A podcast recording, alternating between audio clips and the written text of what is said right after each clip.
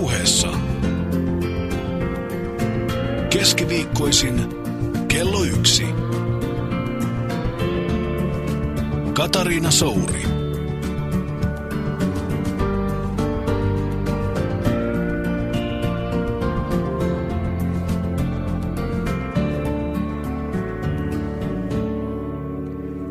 We can never fully know.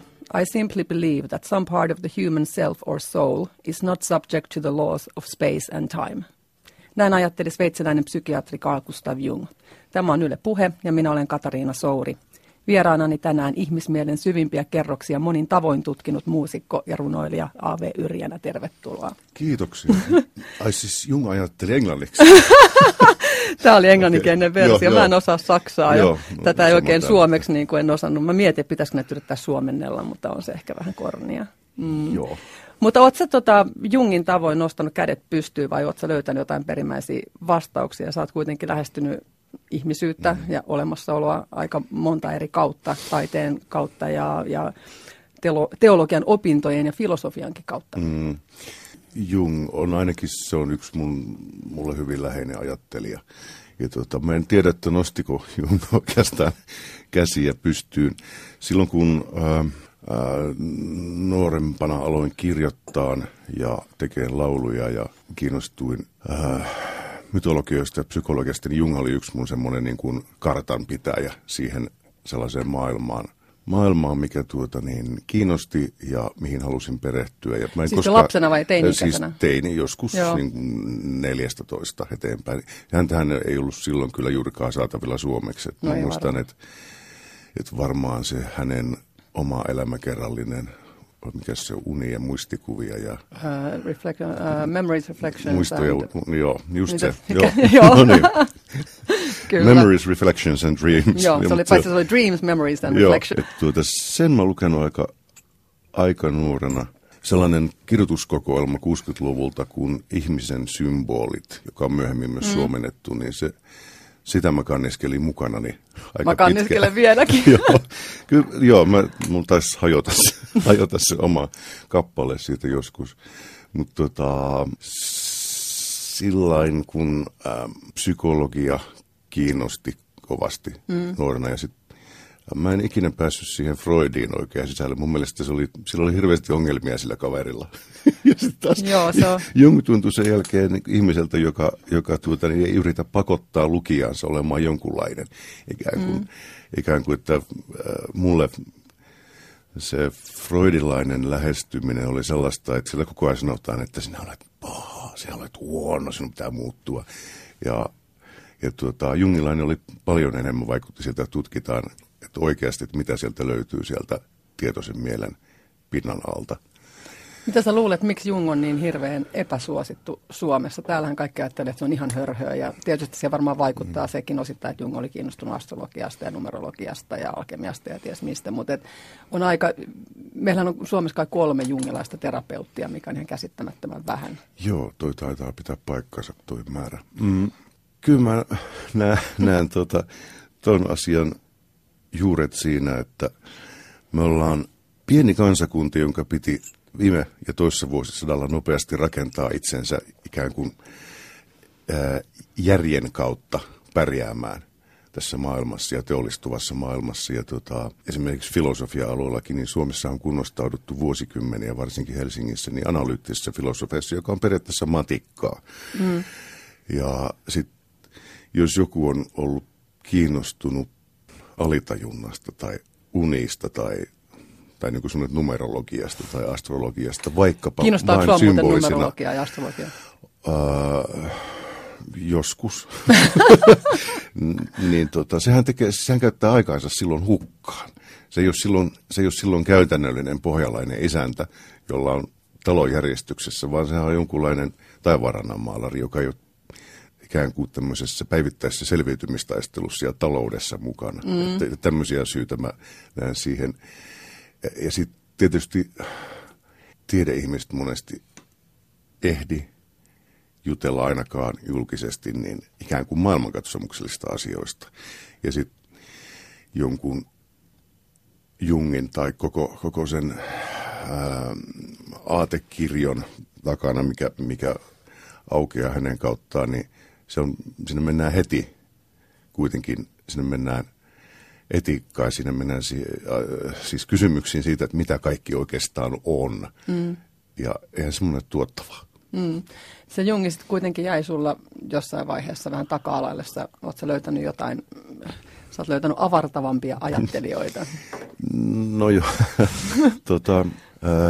Sä luet tosi paljon, eikö niin? Joo, kyllä luen. Voisi ajatella, että useimmat ihmiset, kun meille mainitsee Jungin nimen, niin tietää, on kuulleet sen. Tietää, että se oli se erikoisempi psykologian, nykyaikaisen syvyyspsykologian isä.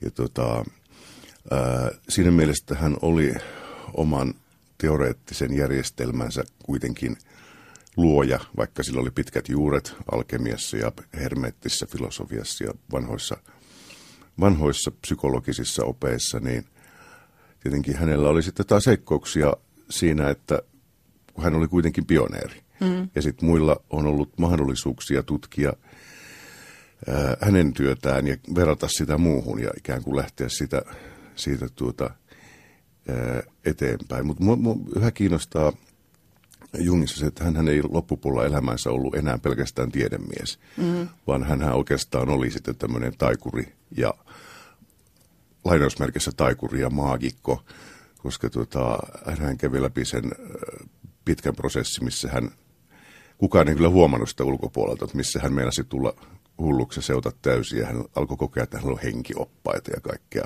Monethan väittää, että Jung olisi ollut psykoosissa, kun se kirjoitti punaista kirjaa. No jaa, mulla on punainen kirja.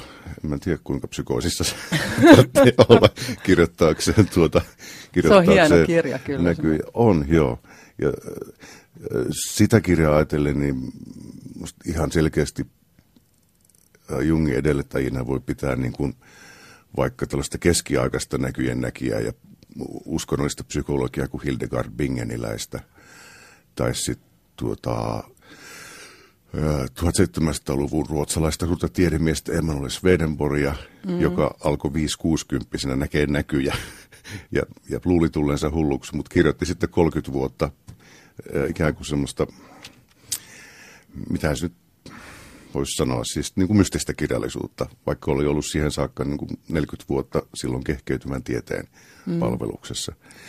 Ja sitten hänen seuraajansa William Blake, joka oli vissi jo syntymähörhö. Niin.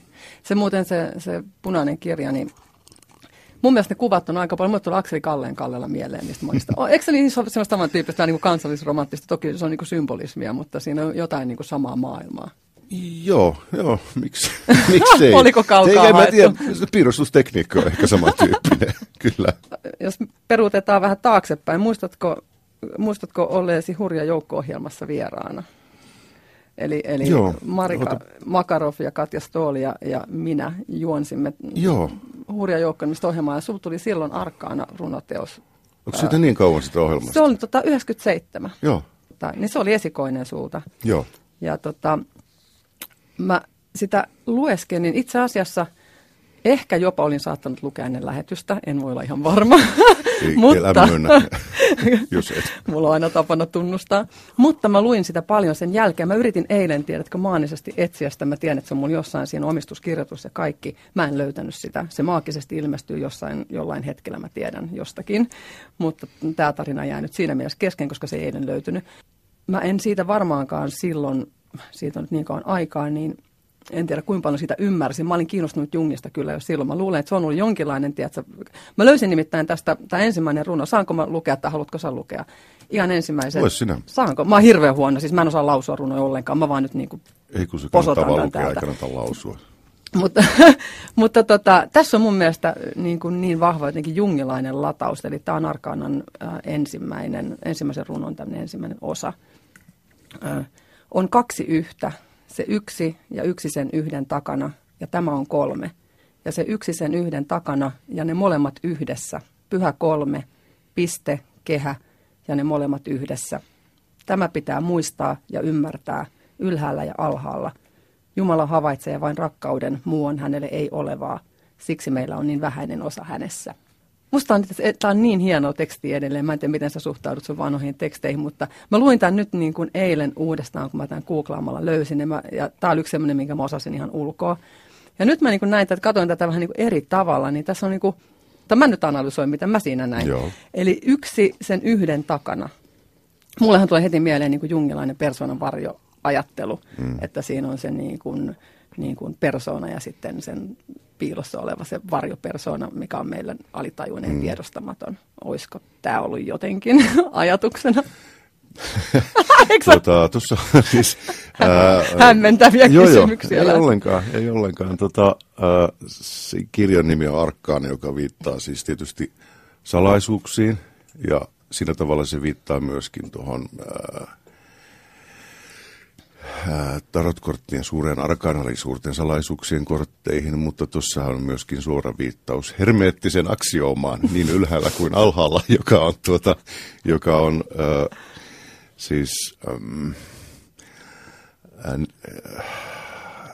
muun muassa teosofisten oppien taustalla oleva lausia. Silloin nuorena samaan aikaan, kun olin kiinnostunut Jungista, niin olin todella kiinnostunut teosofisista opeista, siis muun muassa Madame Blavatskin kirjoituksista, jotka ovat yhä kunniapaikalla kirjahyllyssäni.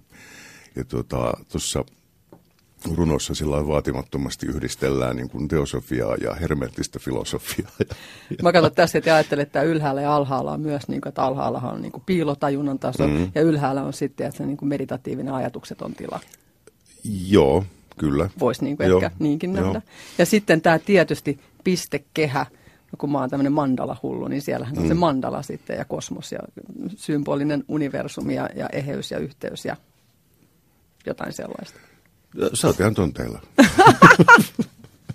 Mulla kesti vähän kauan. Mä en olisi näitä hiffannut silloin vuonna 1997. Mulla oli pakko saada sut nyt tänne, kun mä oon tarpeeksi kauan tätä niin kuin makustellut tätä mulla asiaa. Mulla on ollut vähän sellaisia, että silloin kun mä onnistun siinä tekstissä, että se voi lukea monella tapaa ja sitten kun sitä kalauttaa vähän eri kulmasta, niin se soi eri nuotilla. Niin, mutta edelleen niin kun seisot tämän, ei ollut susta kiusallista kuunnella. Mun lukeminen tietysti oli huonoa, mutta...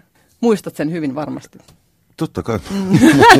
Muistan noita unohtaa noita kaikki omat tekstini ihan oikeasti. Noita tekstejä, varsinkin ensimmäisen kirjan tekstejä, ne on hierottu edestakaisin ja taas takaisin. Mä kirjoitin sitä monta vuotta kuitenkin, että silloin jokainen rivin vaihto on kyllä mietitty. Kyllä mä ihan muistan. Mennään hei Ukon Vaaja-nimiseen dokkariin, missä sä oot päähenkilö. Mistä se kertoo? Suomalaisesta mytologiasta ja suomalaisesta luonnonuskosta, siis siitä uskonnosta tai uskomusjärjestelmistä, mihin ihmiset perustivat maailman näkemyksensä ennen kuin kristiusko tuli Suomeen.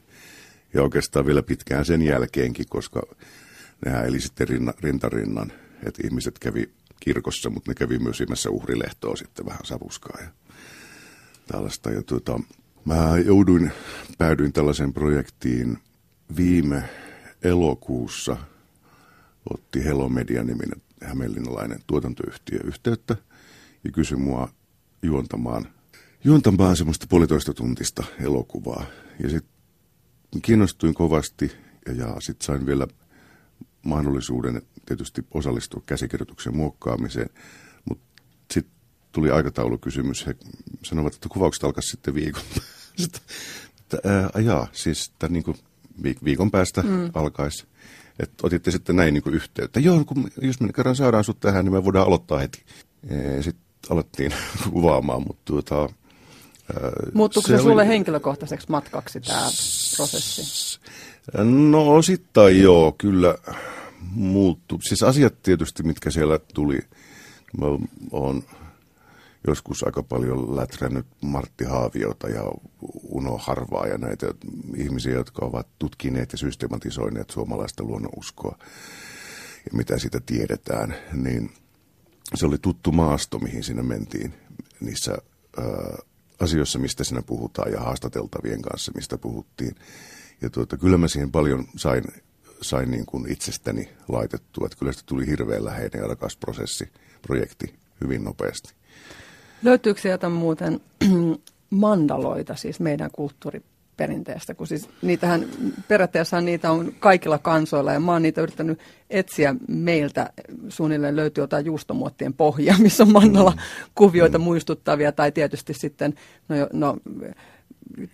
emme taida oikein kirkkojen niin kuin ruusuikkunoitakaan olla, siis ne on sitten niin kuin lähimmäs varmaan pääsi, jos tarkoitat, jos niin kuin ymmärrettäisiin mandalaisilla, että se pitäisi olla lähinnä symmetrinen kuvio, jossa on sisäkkäisiä kerroksia, niin mites nämä noita ympyrät, siis niin, jossa on ehkä mahdollisesti suoritettu jotain kulkuen tyyppisiä rituaaleja. Nehän käsittääkseni menee vielä yleensä vastapäivään, kiertää, että se nyt se olisi aika lähellä. Se tulee mieleen, mutta sehän on lähinnä sitten, se kivikehä on merkkinä siitä, että miten siinä on kuljettu, ja ne ihmiset on muodostaneet sen kuvion sitten siinä tilanteessa. Ne on ollut eläviä mandaloita, jos sen mandalana ajat. Mitä meillä voisi olla niinku opittavaa niistä muinaisista tai esi-isiemme luonnonuskonnoista? Mitä kannattaisi tuoda tähän päivään? Onko ajatuksena, että elokuvassa tuodaan jotain vanhoja perinteitä tai traditioita, herätetään uudelleen henkiin? Siellä haettiin asioita, jotka vaikuttaisivat nykyihmisen psyykessä vielä, jotka on olleet tämän meidän luonnon ympäristön luomia semmoisia, tai siis miten niin kuin muinaiset suomalaiset ovat muokanneet sitä mytologista materiaalia, minkä he ovat tuoneet mukanaan tullessaan tänne alueelle. Et nämähän on joskus suomalaisista tarinoista löytyy juttuja, jotka löytyy yhtäkkiä jostain 8000 kilometrin päässä melkein samassa muodossa, niin kuin vaikka Lemminkäinen hakattiin palasiksi ja sitten hänen äitinsä kokoaa hänet Tuonelan virralla uudestaan kasaan ja herättää henkiin. Sehän on tarina Isiksestä ja Horuksesta, Egyptistä. Horus hakattiin palasiksi, hänen äitinsä Isis keräsi hänet 7 Egyptin kaupungista ne palaset. Ja sitten siitä suomalaisesta jutusta puuttuu se, että Osiris, ei Horus. Osiriksen mulkku oli hukassa. Lemminkäisellä ei ole. Tämäkin muistan. Mutta sua tietysti kun kuuntelee, niin oikeasti vaikea ajatella, että keskustelee ammattimuusikon kanssa. Oletko sä jotenkin shiftaamassa johonkin toisille? Eikö tästä voisi löytyä sulle myös joku toinen vaihtoehtoinen uravalinta? Mä jostain kuulin, että sulla on jotain hypnoosikiinnostuksia myös. Joo, siis mä oon täyspäiväinen mytologian ja hörhöilyn tutkija, joka tekee musiikkia, myös musiikkia. Ja siis mä olen jonkun verran opiskellut hypnoosia, mutta se on vielä kesken. Mutta voiko olla, että ihmiset pääsee joskus sun vastaanotolle? No kun sais tämän. Meillä tuli vastikään uusi levy ja me ollaan kiertueella orkesterin kanssa. Kun saa sen kiertueen alta pois, niin sitten voi miettiä, mitä tekee isona. Et keikollaolo on niin, se on, vaikka se onkin hirveän mukavaa, niin se on henkisesti sen verran raskasta, että siinä ei oikein pysty keskittymään sen aikana mihinkään muuhun. Että voisit hypnotisoida niitä bändikavereita siellä. Joo, minä hypnotisoin kanoiksi. Yle Puheessa Katariina Souri. Tämä on Yle Puhe, äänessä Katariina Souri ja studiossa vieraana pelottavan paljon tietoa itsensä imuroinut muusikko, mystikko A.W. Yrjänä. Onko väärin sanoa sua mystikoksi? No se riippuu vähän sen sanan määritelmästä. Mystikko tarkoittaa mysteereihin vihittyä. No siinä tapauksessa ei voi sanoa, koska mulle ei ole tullut Gandalf ei ole koskaan tullut vihkimään mua mysteereihin. Mutta mystiikan opiskelija. Niin, eikö se tarkoita myös sit jonkinlaista niin kuin välitöntä yhteyttä ja että on jonkinlainen intuitiivinen ote? Niin kuin. Joo, se on totta. Se on toinen määritelmä sille, mutta välitöntä yhteyttä. Sulla ei ole kanava ihan auki vai? Siinä on häiriöitä siinä kanavalla. Lähetyksen taso vaihtelee, joo.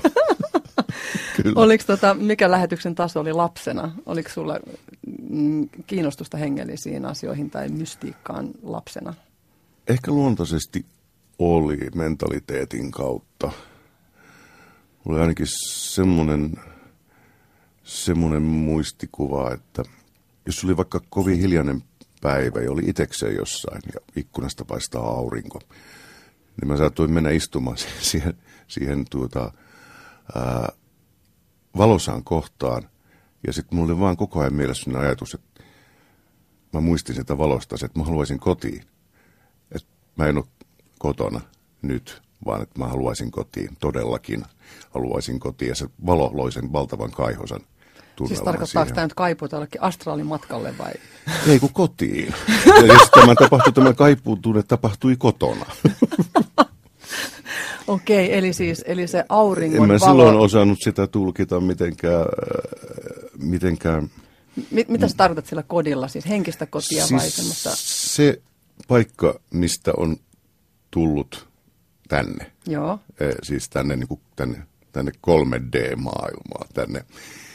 Näin mä sen tulkitsisin. Että se oli siis, olen myöhemmin lukenut, että ihmisillä on, muutkin ovat kuvailleet samanlaista tunnetta. Se, että ikään kuin on, ja tämä on vielä erittäin epäfreudilainen, että se tulee, että ei ole kaipausta kohtuun, vaan niin kuin kaipausta johonkin tilaan, missä niin kuin kaikki oikeat omat noi ominaisuudet olisi käytettävissä, eikä olisi täällä niin kuin suppeessa niin kuin maailmassa. Täydessä potentiaalissa. Että täällä missä ollaan treenaamassa keskittymistä sekavissa olosuhteissa. Eli tavallaan se aurinko toi mieleen jonkinlaisen siis niin kuin muistuman, ehkä jostain, mikä ei ole tästä. No se tuntuu muistumalta. Wow. Sitä voi tulkita, mutta se oli hirveän voimakas tunne. Ja mä en kaivannut sitä tunnetta, koska se kaiho oli niin voimakas siitä. Ja se lause, mikä siihen liittyy, oli just se, että haluan kotiin. Mulla itsellä on myös yksi itse asiassa aurinkoon liittyvä, se ei ole noin vahva, mutta siis semmoinen muistikuva, ihan ensimmäisiä muistikuvia lapsuudesta, että mä oon niin kuin isovanhempien tilalla savikolla Kiuruvedellä. He olivat maanviljelijöitä ja mä oon siinä pellon laidalla, en tiedä mitä viljaa siinä huojui, mutta et jotenkin se mun silmien edessä se vilja huojuu ja sitten on niin kuin ihan sininen taivas ja aurinko paistaa. Se auringon valo jotenkin on siinä niin kuin hirveän voimakas ja sitten se tunne on semmoinen, että tuolla on tuo jännittävä maailma, että tonne mä niin kuin hyppään ja syöksyn ja mitä kaikkea ihanaa voi tapahtua, kunnes sitten myöhemmin tapahtuu jotain, mikä musertaa sen turvallisuuden tunneen. Tulee tämä perusturvattomuus, mistä varmaan kaikki kärsii enemmän tai vähemmän. Mutta se on jännä, että kun mä olin pitkässä terapiassa, niin lopulta se niin kuin palautui. Niin kuin tämä, ja siinä oli se aurinko kanssa kauhean vahvana, mutta ei ehkä ihan ei kotiin paluun ajatuksena, vaan että mä syöksyn jonnekin ulos maailmaan. Joo, mutta se kuulostaa kuitenkin siltä, että se on semmoinen niin kuin eheyden hetki. Kyllä. Ehkä. Onko sulla ollut jotain ahdistavia muistoja? Tuleeko sulla jotain kokemuksia lapsuudesta? Niin sä puhut nyt tämmöisestä niin kuin henkimaailman jutuista. Niinkä. No kaikille ei ole henkimaailman juttuja. Jos sulla on sellaisia, niin kerro ihmeessä. Ne mua kiinnostaa erityisesti. Tuli mieleen se, että piti syödä lipeäkalaa ennen kuin joululahjat voitiin jakaa. No se on kyllä aika traumaattista lipeäkalaa. Hyi kauheata. Mä en ole ikinä maistanut. Se haju on jotenkin niin kuin. Joo. Mutta siis, onko jotain sitten? No, ehkä mä varmaan koin kerran lapsena aika pienenä nähneeni sellaisen, mitä sanotaan tietääkseni varjoihmisiksi. Eli sellaisen niin kuin täydellisen mustan pahan olennon ihmisen muotoisin, joka lähestyi mua. Mä säikähdin niin paljon, että mulla meni taju. Siis minkä ikäisenä tämä on? Jotain 6 vanhana. Ja olit sä missä tilanteessa? Olin nukkumassa vanhempieni välissä. Se ei ollut uni siis? Ei. Tämä tyyppi oli tulossa huoneeseen. Oliko se joku sitten sellainen valveen, joku hämärä rajatila? Ei, kun mä olin ihan hereillä. Sä olit ihan hereillä? Mä olin ihan hereillä. Eli se tuli sisään, mitä sitten tapahtui? Mä käännyin pois ja pelkäsin niin paljon, että lähti tajuun. Lähti tajuun? Niin. Oi kauhea. Joo. Miten tuollaisia selitetään? Onko sillä mitään selitystä? Siis voiko se olla joku näköhäiriö? En mä tiedä, mä aloin heti aamulla tekemään tutkimuksia. Minkä sulla oli joku mittari mukana? Ei kun. Sä lähdit virittelemään. Me oltiin just muutettu uuteen asuntoon. Kysyin äidiltä, että Onko mahdollista, että, mä puhuin lapsena kirjakieltä, onko mahdollista, että joku rakennusmies olisi ollut täällä yöllä? Ei. Onko talonmiehellä avaimetta? Kyllä sillä saattaa olla. Mutta ei se varmaan yöllä, ei varmaan. Olet tullut makuuhuoneeseen. Olisi se voinut haluta tulla. Niin siis pukeutuneena semmoiseen niin kuin valoa imevään ninja-asuun ja vaikuttaa niin kuin hirvittävän niin kuin kaiken pahuuden tiivistymältä. Niinhän ne talonmiehet yleensä. Miten tuommoinen kokemus niin kuin vaikutti sitten? Jäikö se piinaavaan? Löysit sä mitään selitystä sille tai oletko sä nyt myöhemmin löytänyt jotain kyllä mä olin kun nuorena aika kova katsoa kaappeja ja sängyvaleinen nukkumaan menemistä, mutta varmaan oli siinä kokemuksessa kyse mistä tahansa, niin se oli hirveän konkreettinen ja varsin hyytävä. Ja varmaan vaikutti osaltaan siihen, että mä en ole koskaan pitänyt tätä näkyvää maailmaa ihan niin järkähtämättömän selitettynä kuin miltä se joskus vaikuttaa. Tai miten ihmiset joskus sen tuntuu nykyään ottavan. Et se ikään kuin se kummallinen kokemus lapsuudessa ikään kuin raotti just sitä verhoa sen verran, että it's a dangerous world out there. Koit sä, että se ennakoi jotain? Onko sinulla myöhemmin tullut ajatus siitä, että se olisi ollut merkki jostain, mitä tapahtui myöhemmin? En mä tiedä, mutta ei tuommoista oikein voi. Tuollaista itse asiassa voisi tutkiskella hypnoosin avulla. Niinpä. Niin. Itse asiassa nyt mullakin on kyllä yksi varjo. Siis toi, jos sinulla oli varjo, sanoit sä varjoihminen? Mä sanoin, että varjoihminen. Ei mulla mitään termiä sillä ollut. Mä vaan kuulin. Silloin kun olin kirjoittamassa ensimmäistä runokokoelmaani Puhtaaksi Lapissa, niin radio-ohjelman, jossa eräs nainen kertoi, että hänellä oli ollut lapsena samantyyppinen kokemus. Eli siitä mulle tuli varmaan mieleenkin, kun sä sanoit tuon Arkana ja me ollaan radiossa. Niin, no niin, siinähän ne on sitä asiaa. Joo, ja mä olin vielä yksin Lapissa silloin 30-vuotiaana taas pelottaa siellä yksin. Aha, tuolla on tommoinen, niitä tyyppejä liikkuu täällä ja niille ei ole nimeä.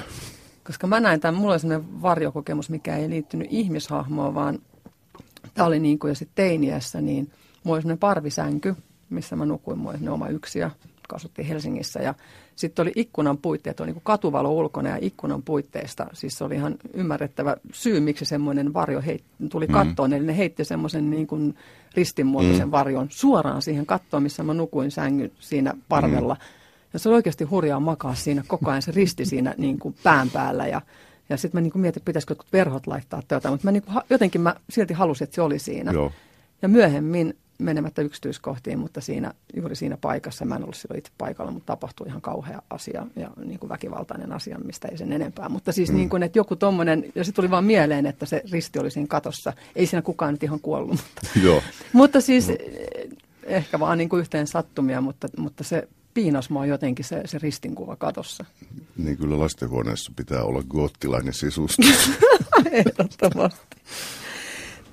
Sanoit tuosta sisäisen maailman, ulkoisen maailman välisestä yhteydestä. Se on Suomesta aika jännä ilmiö, että suurin osa ihmisistä ajattelee asian niin, että se on ihan normaalia, että ulkoinen maailma vaikuttaa meidän sisäiseen maailmaan. Ja sitten jotenkin se ulkoinen maailma on todempi kuin se sisäinen. Kun sitten itse mä oon ruvennut miettimään sitä, että välillä se sisäinen maailma tuntuu todemmalta kuin ne ulkoinen. Ja sitten on myös tilanteita, missä jotenkin asioita tapahtuu ensin sisäisessä maailmassa ja sitten ne peilautuukin takaisin ulkoisesta maailmasta. Ja siinähän jotkut ajattelee, että ollaan jo paranormaaleiden ilmiöiden kanssa tekemisissä. Onko sulla jotain näkemystä tähän? No ihan havaintopsykologisesti, niin vaikka ajattelisi ihan materiaaliselta kannalta, niin kukaanhan ei ole koskaan nähnyt ulkoista maailmaa, vaan ainoastaan kuvan siitä. Niin. Ja eihän meillä ole, niin kuin Bertrand Russell taisi sanoa, että meillähän ei ole päätä. Että meillä on vain kokemus päästä. Niinpä. Ja meillä on kokemus ajatuksista. Ja siinä mielessä se ulkoinen maailmahan on sisäinen maailma. Ja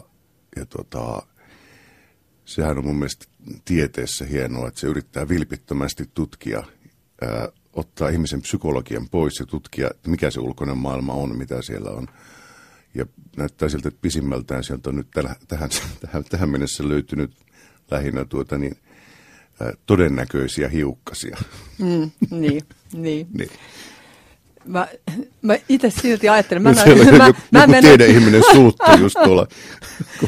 Tuotko yleensä aina sen tieteen mukaan siihen, niin kun, tuleeko se sulla, onko ne rinnakkain sen niin kun kokemuksellisuuden kanssa? Vai, mähän heitän, tietysti mä en hirveästi lue tieteellisiä tekstejä jonkun verran kyllä, mutta mä luotan niin vahvasti aina semmoiseen omaan niin kun kokemuksellisuuteen. Esimerkiksi siitä, että mä näen jonkun unen ja vaikka niin kun peurasta, mä oon nähnyt paljon peuraunia ja kirjoittanut nyt siitä ja muuta ja sitten. Kyllä mä väitän, että mä näen niitä peuroja ihan pirusti. Tietysti niin kuin ihminen kiinnittää huomiota erilaisiin asioihin, silloin vähän niin kuin just tämä, että raskaan oleva nainen näkee raskaan olevia naisia joka paikassa, mutta niin, kyllä mä tiedän suunnilleen, kuinka paljon peuroja liikkuu siellä meidän ympäristössä yleensä, niin miten niitä yhtäkkiä tulee. Ja just sellaisissa tilanteissa, missä mä oon jotenkin hajalla tai rikki tai epävarma tai mä tarviin jotain, tiedätkö, kannustusta, niin sieltä ne valkohäntäpeurat tulee ja juoksee siihen suoraan eteen. Sä alat luomaan peuroja. Peuran luoja. Niin. Onko sulla tämmöisiä kokemuksia tai sen tyyppisiä kokemuksia, että sä esimerkiksi luot jotain tekstiä tai muuta ja sitten se tulee niin kuin, no mä nyt käytän sitä sanaa ulkoinen todellisuus, mä en osaa, nämä hiukkaset menee mulla vähän niin kuin yli hilseen, niin että sä koet, että se jotenkin vastaa se ulkoinen maailma siihen sun sisäiseen. Kirjoittamiseen ainakin siis sisältyy semmoinen asia, että monesti tuntuu, että ne asiat, mistä on kirjoittanut, toteutuu muodossa tai toisessa. Ja tietysti se voi johtua siitä, että se kirjoittaminen on jonkun oman alitajuisen tahdon ilmentymä jo ennen kuin se on niin kuin kehkeytynyt se asia. Ja sitten se tapahtuu sen takia, että se olisi tapahtunut niin vei, mutta se kirjoitus siinä välissä on vielä ikään kuin, en mä nyt oikein osaa tätä. Ei mä tiedä, sano, ihan tarkkaan ymmärrä, mitä sanot, koska just... Ja sen takia pitää olla varovainen, mitä kirjoittaa. Mutta olisiko se kuitenkin, jos ei sitä kirjoittaisi, niin eikö se toteutuisi sit silti? Mä mietin, että mä kirjoitin jossain polkuromaanissa muutama vuosi sitten, niin mulla oli päähenkilönä, tai yksi henkilöistä oli nainen, joka ryhtyi vegaaniksi toki joskus 80-luvun alussa. Ja siinä mä kirjoitin hahmoa, joka oikeasti ahdistui niin suunnattomasti siitä, kun se pyrkii aina jäljittämään kaikkien tuotteiden niin kuin alkuperän, ja onko jotain eläinperäistä jossakin ainesosia siellä täällä. Lopulta se ei pystynyt syömään enää suunnilleen mitään. No mä en nyt ole siinä tilanteessa, mutta mä nyt yhtäkkiä, kun tämä vegaani-asia tuli tässä niin kuin alkuvuodesta mun elämään. Mä tajusin, miten nopeasti mä kuitenkin ahdistuin sen määrätyistä asioista, mitkä liittyy niin eläintuotantoon. Mä muistan, että mä oon kirjoittanut tätäkin. Ja tämä on, tapahtunut tosi monta kertaa. Ja sitä just miettinyt, että herra jestä, niin kuin, että aluksi kun kirjoitti romaaneja, tuntui, että kirjoittaa sitä, mitä on kokenut selkeästi. Nyt tuntuu, että kirjoittaa asioita, mitkä on vasta niin kuin tulossa. Niin kuin. Ymmärrän, mitä tarkoitat, kyllä. Eli saa olla varovainen, mitä kirjoittaa. Yle Puheessa Katariina Souri.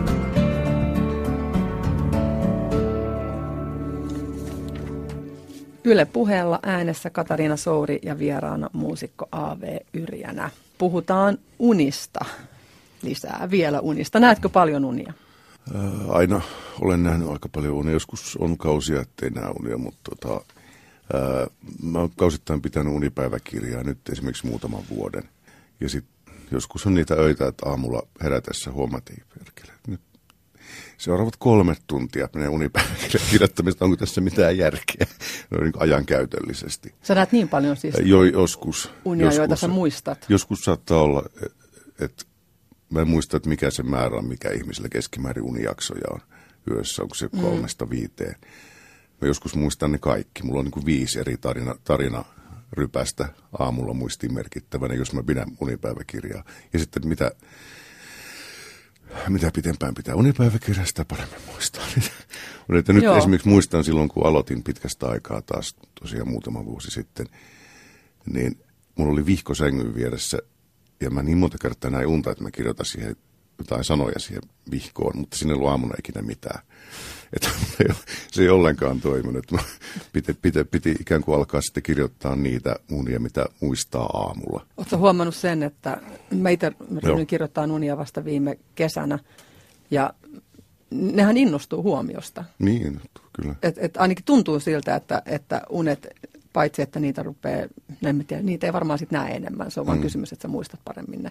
Mutta myös jotenkin tuntuu, että sieltä rupeaa tulemaan niin kuin enemmän asiaa, että vähemmän semmoista. Kuitenkin mä luokittelen unet niin, että on sitä niin kuin arkistointia, sä selkeästi ymmärrät, että nyt tämä on tarkistointihommaa. Viime yönä näin muuten unta, että se Arkana sana lausutti jotenkin ihan toisella tavalla. Se oli joku ihme ranskalainen, jota se piti vääntää jotenkin, ja mä mokasin itteni tässä ohjelmassa tosi pahasti. Mutta sehän oli vaan tämmöinen jännitysuni, siinä ei varmaan mitään suurta symbolista merkitystä. Mutta sitten on niin kuin unet, jotka jotenkin pyrkii näyttämään siinä olemassa olevassa elämäntilanteessa, alleviivaamaan sulle jotain asiaa, mitä sä et ehkä tiedosta, mikä siinä on sun silmien edessä, mutta se jostain syystä sen torjut. Ja sitten on ne unet, jotka jollain tavalla kokee sellaisiksi niin kuin johdattaviksi, ne antaa sulle jonkinlaista ehkä viestiä. Eihän ne koskaan ole yksiselitteisiä, että sitten tietysti niitä voi manipuloida mielensä mukaan, niitä tulkintoja, mutta että niissä olisi jonkinlainen, tiedätkö, niin kuin merkityksellisyys siitä, että mihin suuntaan tässä nyt ehkä kannattaisi lähteä. Meidän kulttuuri on varmaan vähiten unista kiinnostunut kulttuuri koskaan, kun ei taas tuota mitään. Ja jos ihminen onneksi täällä Yle saa tehdä ohjelmia Jungista ja Jungista, ei kukaan ole Suomessa kiinnostunut. Kolmasosa elämästä ja menee... Ja mandaloista niin vielä.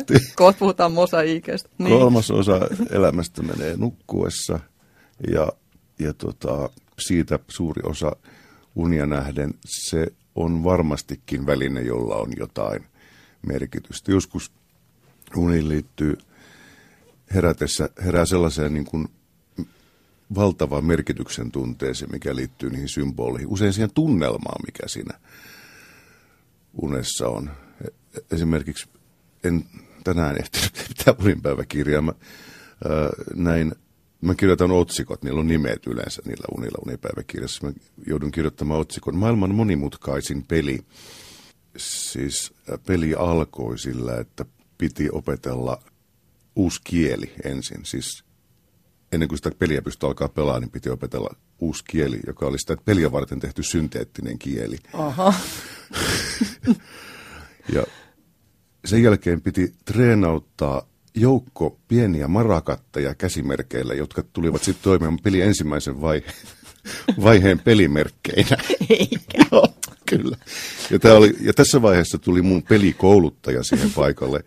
Semmoisten valtavien karttojen kanssa, joiden päällä sitä piti pelata. Niin. Ja jossa muut pelaajat jo pelasivat niin kuin virtuaalisesti, ja ne osasivat sitä täysin. Ja sitten tämä pelivalmentaja sanoi, että tässä alkuvaiheessa menee sitten ihan ikuisuus. Mä verkkaisin, että muutaman vuoden päästä päästään sinne vaiheeseen, kun tämä muuttuu jännittäväksi. Ja mä olin jo ihan uupunut siinä vaiheessa, että siinä on vielä miljoona yksityiskohtaa, mutta eiköhän tämä riitä. Mihin tämä olisi voinut viitata? Aha, nyt vaihdan roolia unen kertojasta unen tulkitsijaksi.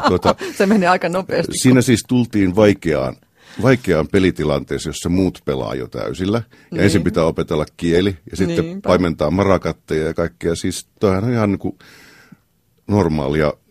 Syntyy tähän maailmaan, jossa peli on jo täysillä. Pitää opetella kieli. Ne marakatit on tietysti oman sielun elämä, jota pitäisi opettaa paimentamaan ja kaikkia. Ja sitten kun jaksaa vuosikausia, niin sitten se muuttuu vasta mielenkiintoiseksi. Näin se on aika pätevä tulkinta. Niin. Onko sulla jotain unia, mitkä toistuu, jotain painajaisia tai jotain, mitkä useasti tulee samat hahmot unissa? Tai... Ei, mulla on paikkoja. Sitten mulla on ihan selkeästi semmoinen pitkä linja juttu, joka tapahtuu aina niin sanotussa New Yorkissa. Se ei kyllä ikinä muisteta New Yorkia, tai mä en ole käynyt New Yorkissa, mutta se tapahtuu siellä. Sitten on tämmöinen pitkä Tokio-sarja. ja sitten kolmas on muinainen Babylon. Tämmöisiä on. Niin kun, että siellä on, ne paikat on jatkumoja, ne tapahtumat ja ihmiset on aina erejä, mutta se vielä usein liittyy se muisto siihen, että mä oon täällä, tai sitten et on ollut aina siellä. Niin. Ja sitten yksi on sellainen, missä mä oon musta amerikkalainen nainen, keskiluokkainen musta amerikkalainen nainen, joku lääkäri tai joku, ja mä vietän ihan arkista elämää. Niitä on aina kerran parissa kuukaudessa. Mihin se voi liittyä? En mä tiedä. Ehkä mä oon musta amerikkalainen nainen, keskiluokkainen, joka viettää ihan tavallista elämää, ja mä en unta, että mä oon pohjois-siperialainen muusikko. Näet sä ollenkaan tämmöisiä niin kuin anima-hahmo-unia? Sä tietysti tiedät, mikä anima on, kun oot Jungin perehtynyt, mutta jos joku ei tiedä, niin kun Jung ajattelee, että on se feminiininen ja maskuliininen energia meissä kaikessa, niin miehellä se olisi sitten tämmöinen anima.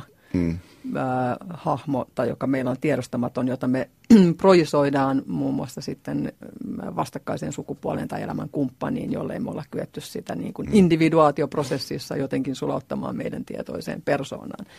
Näetkö tällaisia naishahmoja, jotka voisi viitata tämmöisen anima-persoonaan?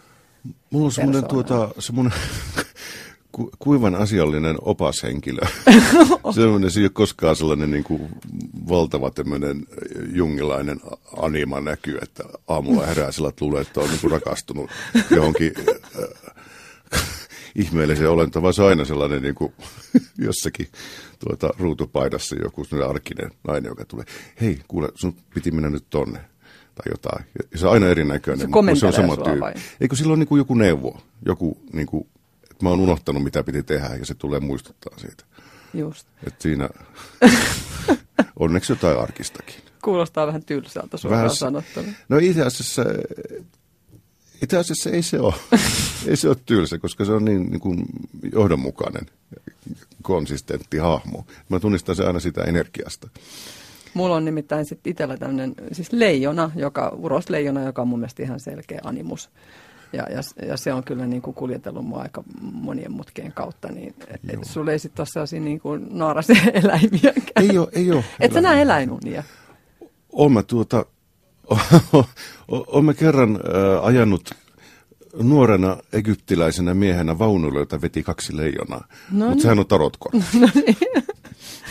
Mä oon itse ajatellut nimittäin sitä niin, että silloin kun uniin tulee paljon eläinhahmoja, niin ne jotenkin liittyisi, tämä on niin kuin mun kokemus, kaikkiaan kokemunet eri tavalla, ne jotenkin liittyisi sellaisiin, että silloin sulla on elämässä joku tosi iso muutos menossa, sä teet jotain isoja suunnanmuutoksia tai valintoja, että siinä tarvitaan tämmöisiä niin kuin myyttisiä, arkkityyppisiä eläinhahmoja viemään sitä suuntaa johonkin uusille urille. Ja sitten taas, kun ne isot linjat on asettuna ainakin hetkeksi aikaa, ja sitten sulla on sitä niin kuin sosiaalista sälää siinä elämässä, niin sitten on enemmän näitä niin kuin ihmishahmoja. Mutta se on ehkä niin kuin mun unissa tapahtuu, ehkä niin kuin näin. Joo, mä en hirveästi muista eläinunia ainakaan, tai sitten on jotain sammakoita. Mikä sä oot muuten horoskoopissa? Leijona. Okei. Hei vielä sen verran uniin, että ja siihen, onko se hypnoositerapia? Mitä se on, mistä olet kiinnostunut? Onko se joku alalaji vai ihan perinteinen? Regressiohypnoosi. Regressiohypnoosi. Onko sillä mitään tekemistä unien kanssa? Regressiohypnoosissa asiakkaat kertoo aika paljon tarinoita. Ne voi ottaa unina. Jotkut käsittelee niitä lainausmerkeissä edellisinä tai rinnakkaisina eläminä. Ja sitten jotkut sanoo, että no se asiakas yrittää vaan miellyttää hypnotistia ja kertoo sille juttuja. Niin. Mutta siinä jotenkin mennään siis regressioon. Onko se joku niinku Primal Scream, tiedätkö semmoinen kirja? Se on kevyt. Joo, tiedän Artur Janovin. Kyllä joo, mutta ei ole sukua. Se on, toi on niinku hyvin epädramaattinen oikeastaan hypnoosilaji, paitsi että se saattaa sille asiakkaalle olla hyvinkin dramaattinen, jos se kokee vaikka läpikäyvänsä jonkun lainausmerkeissä aiemman elämänsä kuoleman tai siis kuoleman kokemuksen tai jonkun tällaisen. Oletko käynyt läpi tämmöisiä? En ole. Mä oon ollut pari kertaa vaan itse hypnoosissa. Ja mun opettaja Dolores Cannon, joka kuoli siis viime syksynä, hän oli 83 tai 84-vuotias, niin oli 60-luvulta harjoittanut regressiohypnoosia. Ja mä oikeastaan kiinnostuin hänen kirjojensa kautta alasta, koska hän oli julkaissut 6-17 kirjaa, jossa on hänen asiakkaittensa luvalla niitä tarinoita, mitä ihmiset kertoo. Ja ne on yllättävän samantyyppisiä. Oli hän sitten Kanadassa, Australiassa tai Saksassa tai missä tahansa matkustanut. Että ihmiset, jotka ei tavallaan, vaikkapa ihmiset, jotka ei tiedä mitään, esimerkiksi just symboliikasta tai jostain niin kuin arkkityyppistä asioista, niin alkaa kuitenkin käsitellä asioita niiden samojen juttujen kautta. Uskotko sä jälleen syntymään? Mä en osaa ottaa siihen kantaa. Siis mua ei haluttaisi uskoa siihen. Musta se mä en ole niin kauhean innostunut tästä planeetasta. Sulle riittää yksi visiitti. Joo, yksi on ihan riittävästi, mutta siis tietyssä muodossa niin... Tuolla intensiivisyydellä kyllä se yksi vierailu niin, varmaan riittää. Tietyssä mielessä niin mä en niin osaa olla uskomatta ajatukseen jälleen syntymästä, mutta se, en siinä semmoisessa banaalissa muodossa, että se on niin kuin sama tyyppi. Mutta jos... Tämä on hyvin monimutkainen ontologis-epistemologinen kysymys, johon en nyt haluaisi mennä. Yle Puheessa Katariina Souri. Äänessä Yle Puheella Katariina Souri ja vieraanani yhä edelleen, onneksi, täällä studiossa muusikkorunoilija A.W. Yrjänä. Eläimistä tässä jo hieman puhuttiinkin lähinnä uniin liittyen, mutta entä sitten nämä niin valve-maailman eläimet? Oletko kokenut merkittäviä kohtaamisia eläinkunnan edustajien kanssa? Mä olen, vaikka pikkukaupungista olenkin, niin kaupunkilaispoika, että en. Sä ootko kohdannut eläimen? Eikö se ole mitään semmoisia vavahduttamia? Mä oon nähnyt, kun kirahvi pissasi. Oikein, onko sun niin kuin noin ohut suhde eläimiin? Sä haluat ne vaan lautaselle. Ei niitä tarvitse tulla. Suoraan paisti putoo niin siihen pihviin. Mätkähtää. Niin. Olen nähnyt karhun luonnossa. Mutta karhuhan, eikö se liittynyt myös tähän dokumenttiin? Joo, liittyy siellä kuvauksessa, mä näinkin. Sä näit karhun? Joo. Meillä oli tuuria. Ei tarvinnut ottaa 2 viikkoa, että nähtiin karhu. Onko karhulla sulle mitään erityistä merkitystä? Onko mitään eläintä, milloin olisi jotenkin erityinen merkitys sulle? Sitten esimerkiksi vaikka symbolisella tasolla tai...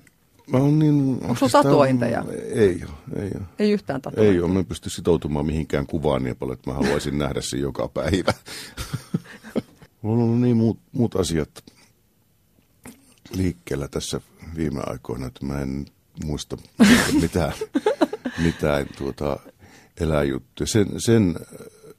Sen verran tulee mieleen, että halusin uuden albumin kanteen Kotkan, koska näin ensimmäistä kertaa Kotkan Suomessa vähän silloin, kun sitä levyä alettiin tekemään. Ja ajattelin, että okei, että no, tämä levyn kansi Kotka. Sopii siihen. Niin. Sitten mulla on toi yksi varis, joka käy herättää mut joka aamu. Oikeesti? No. Ikkunan takana? Joo, vai? Se tulee 9 siihen. Ja sitten se huutaa 3. Sitten lähtee menee. Kuinka kauan tämä on toistunut? Tämä on 2. vuosi, kun se päivystää siinä. Jos mä en herää, niin se tulee tuntia myöhemmin uudestaan. Wow. No joo, sen nimi on vekkarivaris. Wow. Mutta variksethan on vähän sellaisia, eikö varikset ole eläiminä sellaisia, niin kuin jos ajatellaan sitten niin kuin symbolisella tasolla, että ne on tämmöisiä suurien salaisuuksien kanteja, ja sitten niillä on vähän semmoinen niin kuin vekkuliasenne. Eikö ne ole vähän semmoisia keskisormen näyttäjiä? On joo, se on niin kuin tämmöinen... Näyttää sulle keskisormea joka aamu, herätys. Joo, kyllä onhan. Siinä nimenomaan se liittyy siihen. Mulla ei ole yhtään tatuointia. Mutta mä oon ajatellut ottaa koko yläselän peittävän, että koko fauna tonne selkään. Ja siinä on ajatus. Joo. Siinä on aika pienellä saa ottaa, jos koko fauna. Mulla on ihan loistava tatuoja. Tämä on jo puukattu ensimmäinen käyntikin, mutta tästä on vielä vähän aikaa. Ja se tulee kestää aika pitkään sen tatuoinnin tekeminen. Mä mietin pitkään, että mä en ikinä ota yhtään tatuointia. Ja sitten se yhtäkkiä se on niinku pyörinyt mun päässä ja siihen tulee tietysti kaikki mun symboliset niin kuin mandalat ja sittisontiaiset ja sitten siihen tulee valkoinen peura. Se on niin kuin symmetrinen, tietysti täytyy olla sen tatuointiin, koska mä rakastan symmetriaa. Ja sitten sen valkoisen peuran sarviin tulee varikset molempiin sinne sarviin ja sitten siellä on vielä uros ja naaras leijona. Niin kyllä se nyt on koko yläselkä, niin kyllä se aikamoinen. Mutta... Toi kuulostaa hienommalta kuin se, kun eräs kaverini halusi tatuoituttaa pizzerian ruokalista rintaa sen väärinpäin. Eikä. Pizzataksi. Toi katto. Joo. Mutta mä oon tullut siihen tulokseen, että jos 46-vuotiaana teet tämä tatuoin, niin mä oon itse asiassa lukenutkin siitä, että ne on vähiten keski-ikäiset naiset katuu tatuointejaan, jos niitä ottaa keski-ikäisenä. No siinä on ehtinyt miettiä. Tuo kuulostaa aika hienolta kuvalta. Sitten tulee tosi hienoa, kun se tatuoja se tekee se ihan mieletöntä fotorealistista, niin kuin siitä tulee kuin valokuva, siitä tulee hieno. Mutta eläimistä päästään eläinten oikeuksiin, kun sähän oot entinen punkkari, niin et sä nyt on eläinoikeusasioista kiinnostunut? Vai oletko sä vieläkin, onko sussa punk-henkeä jäljellä? Mä olin 16-vuotiaasti johonkin 23-vuotiaaksi kasvissyöjä. Siinä oli vähän niin kuin punk-hommaa mukana, mutta myöskin kun mä olin kiinnostunut teosofiasta, jossa oltiin kiinnostuneita ei niinkään eläinten oikeuksista, vaan siitä, että mitkä ruuat edistävät meditointia. Niin olin, kun käytin, mikä se on, lakto-ovo, vegetaristi silloin. Mä en silloin tiennyt, että miksi mä oon niin koko ajan kipeänä, voin huonosti, kun mä oon vilja-allerginen, niin se on vähän heikko idea oli se, se juttu. Mutta myöhemmin kirjoitin ruokakolumneja Hesariin muutaman vuoden, ja siinä opiskelin. Olen muilta vegaaneilta kuullut. Olitko jossain vaiheessa jotenkin höykyttänyt vegaaneja? En omasta mielestäni yhtään kertaa. Kerran tuli hirveä palauteryöppy, kun kirjoitin kolumnin, jossa puhuttiin soijanviljelystä. Joo. Niin sitten jotkut ihmiset oli kokenut, että tämä kohdistuu kaikkia niin kuin, veganismia vastaan, missä ei niin kuin, ollut mun nähdäkseni mitään yhteyttä, jos mä puhun tietystä kasvilajista. Ja tietäen vielä, että se kasvilajin ongelmaviljely johtuu siitä, että kiinalaiset haluaa possuille rehua. Niin, kyllä. Mutta mikä oli kysymys?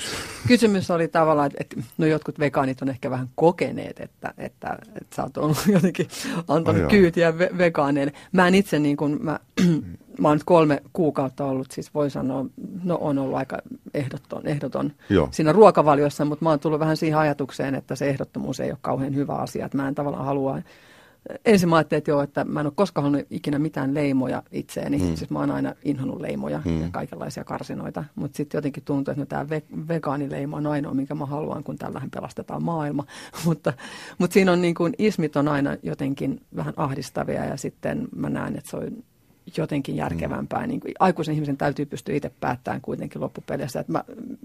Että ei voi tulla ulkopuolelta semmoinen sääntökokoelma, minkä mukaan pitääkin yhtäkkiä täysin elää, vaan se, että haluan mieluummin kannustaa ihmisiä lisäämään paljon kasviksia ruokavalioon, syömään mahdollisimman vegaanisesti ja sitten vähentämään sitä lihaa ja ainakin tehotuotettua. Onko sulla mikä näkökulma niin kuin tehotuotantoon? No, ensinnäkin ihmisiä pitäisi vähentää aika paljon.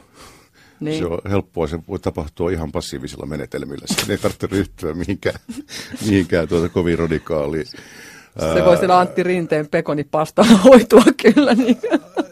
No, mä näin kanssa, se oli vähän pelottava resepti, joo. Sitten ruoanvalmistajien voiton maksimointipyrkimykset ja valtavat väestömäärät ja silleen johtaa tehotuotannon maksimointiin sekä eläin- että kasvipuolella, mikä aiheuttaa maaperän köyhtymistä ja maaperää ei uusinneta kovin helposti. Se kasvaa hirveän hitaasti takaisin ja se vaatii silloin metsäluontoa ja vuoroviljelyä ja tällaista. Ja mä, siis esimerkiksi itse sekasyöjänä niin syön ainoastaan luonnonmukaisesti tuotettua lihaa sikäli, kun ne pitävät paikkaansa ne leimat. Ja sitten me on saatu monta vuotta puolikas hirvi, joka svengaa syksyllä sisään ovesta palasina.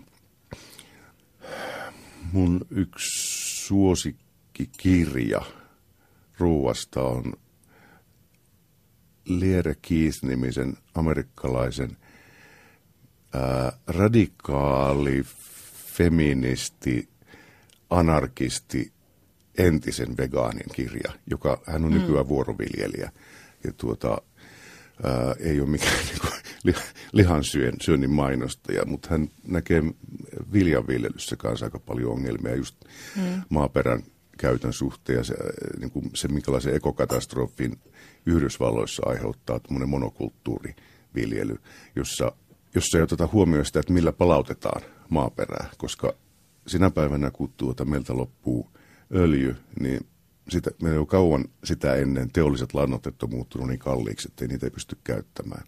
Olisitko sä valmis, jos sä saisit päättää, niin ajamaan niin kuin tehotuotannon kokonaan alas, että eläinten tehotuotanto, koetko sä moraalista ongelmaa siinä?